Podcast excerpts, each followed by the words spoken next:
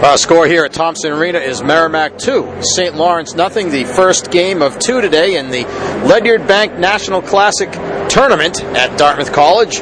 Mike Macknick and John Leahy with you. Happy holidays, everyone. Merry Christmas and uh, Merry Christmas to you, Nancy. Nancy Marrapese-Burrell from the Boston Globe joins us. And uh, how was your holiday? Uh, very quiet, which is uh, which is really good. Actually, it's nice and peaceful. And uh, tonight's game, or this afternoon's game, as it were, I guess uh, that first period uh, saw Merrimack get back to some of the things that made it successful back in the in, in the first part of the season, as it were, when they started off 9 0 1, uh, getting after some loose pucks and uh, making the most of opportunities. They look like they had a lot more energy than they did in the, the final few games of the, the, the first semester. They look, I, I, know they were beat up. I know they, they looked tired. They looked a little bit short uh, of, of what they had been. Um, tonight, you see, what I see anyway, is them having a lot more jump, a lot more energy, a lot more legs, and, uh, and beating St. Lawrence all over the ice.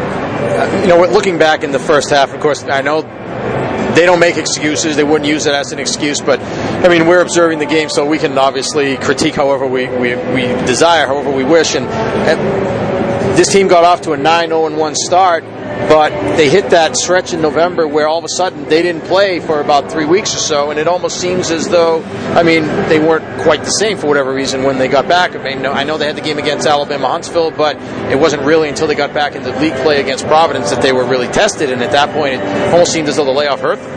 I, I think it did to a degree, but I also think that you know it, when you're number one in the country and you're nine, you have a start like that, you get a bullseye on your back, and teams are coming in, they're going, we're going to be the ones to take you down, whether you know, and I and I think, hey, the other team wants to win too, right? So I, I think there was some element of that. I do think that uh, Merrimack got into a little bit of uh, maybe a, a, little bit of a malaise, uh, which you know Mark Dennehy certainly isn't going to allow for any length of time. And I, I think Alabama Huntsville was kind of an anomaly in the sense that you know they're having a very tough year, and you know they gave it. They, I thought they acquitted themselves very well that night, but it just wasn't there for them. So um, you know the Providence thing I think was a wake up call for them. Providence is a very competitive team this year unlike you know they've, they've hit hard times uh, for a few years. Very competitive team, and I and I think you saw that, and I think it was a big time wake up call. Yeah, I, I, guess that's the question. Then, is you have that stretch, the nine zero and one stretch, and then the one three and one stretch, and I think fans at this point have to be wondering, you know, which is the real Warriors team? What you know, how it, is this? Maybe it's not a number one team, but uh, but how good is this team? Well, I think when they're healthy, I mean, as you saw, there were uh, several injuries um, leading up to, to this game tonight, and you know now they've got some guys back, they're healthy, they're rested. Uh, I, I, think the team that you saw early in the year is this team. I, I really do. I think you know Cannata gives them a ton of confidence. They can take a little bit of chance out in front of him. Not that they do that often, but they can, and know that he's back there. So they don't play scared in front of him like you see some goalies. If they don't have a lot of confidence, the D's kind of all over the ice trying to do the, the goalie's job too, and it never works. In this case, Merrimack, everybody's really back to doing their job, and nobody else isn't, and that's really where it works. Yeah, as we mentioned, you, you cover college hockey for the Globe, and so you get to see uh, a lot of teams. So where, where, does Joe Cannata rank in, in the goaltenders, at least what you've seen in Division One hockey so far? Oh, absolutely, right up at the top. I mean, so calm, so poised, nothing rattles him. Um, you know, plays his position very securely. Uh, he's not a, you know a kind of guy who's going to go all over the map and, and, and leave his crease a ton. And you know, he's just a real calm, cool, collected character out there. And I think you can see that that really. Uh, goes down to the D and goes up to the forwards. It seems that some other guys in the league maybe unexpectedly having great seasons. I know Doug Carr at Lowell's played well. We haven't had, haven't had a chance to see them yet. We will in the second half. I'm, curious to see to ask you: Have you seen Lowell, and, and what do you think of them? I have seen Lowell a few times. Uh, really hard-working team. I mean, you know, Norm Bazin has got them really, really working hard, working together. Um, there's, they don't have a ton of talent, but there are no stars on that team per se. But what you've got is a collective group, all, all rowing the same way, rowing forward. And, and I think you see them, and, and they're, they're quick, uh, they're smart, and, and you know the, the goaltending's been absolutely fabulous. But I, I, think they really have bought into Norm's um, system and, and, what he wants them to do, and they work really, really hard. The, the three surprises maybe in the league so far, or at least the three, uh, you know, if you were to look at Coach of the Year candidates, uh, three guys that I think have, have got to be up there in, in most people's list. You mentioned one of them, Norm Bazin, and then you have uh, Nate Leaman at Providence, the job that he's doing, and I would even say with the way they've come on lately, Jimmy Madigan at Northeastern, is it just a coincidence that all three of these are, our, our first year head coaches?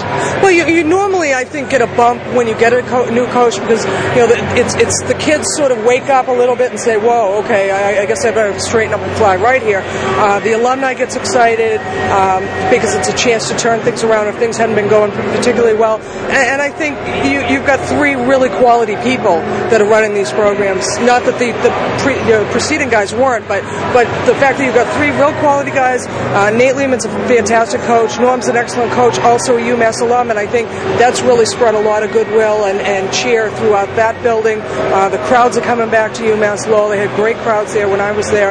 Um, and Providence is, is really a, a, resurging team, I think.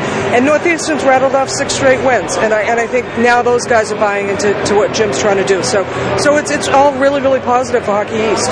I want to ask you about the, the two teams that we're going to see next weekend, BU and BC. But first of all, in between those two games, which are next Friday and Sunday for the Warriors, is Frozen Fenway on Saturday. Will you be there to cover that? I will be in Florida, actually. Not freezing. Not frozen. That's right. No, I'm actually running a half ma- the Disney half marathon, so I'll be down there. Is that right? Well, good luck. Thank you. Um, so Boston University on Friday for the Warriors down at BU. They faced them once already this year, but BU really uh, took a hit just before the break with the, the announcement or the, the, departures, as it were, under different circumstances, but uh, of Corey Trivino and then also of, of um, uh, yeah, Charlie Coyle. I'm draw, drawing the blank right there, but you're right. He had the hat trick in the World Junior game.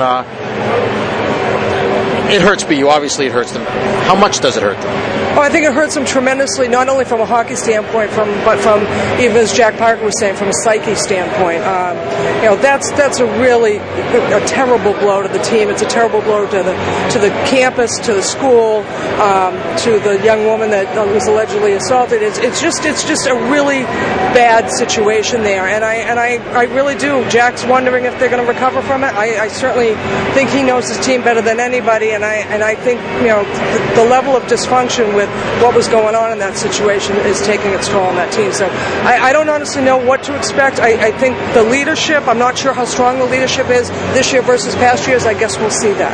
And I guess we'll get a first look at it. Uh, they play Notre Dame tomorrow night in, in a nationally televised game, so it'll be our first opportunity to see how BU deals with it. But the other team is Boston College. We'll see them a week from Sunday, Sunday afternoon at 1 o'clock, uh, Sunday the 8th of January. And I know BC lost the game last night against Michigan. They are without Billy Arnold, who's at the World Junior Tournament, but it's a BC team that has certainly had their ups and downs in the first half. Where, where, do you think they stand right now?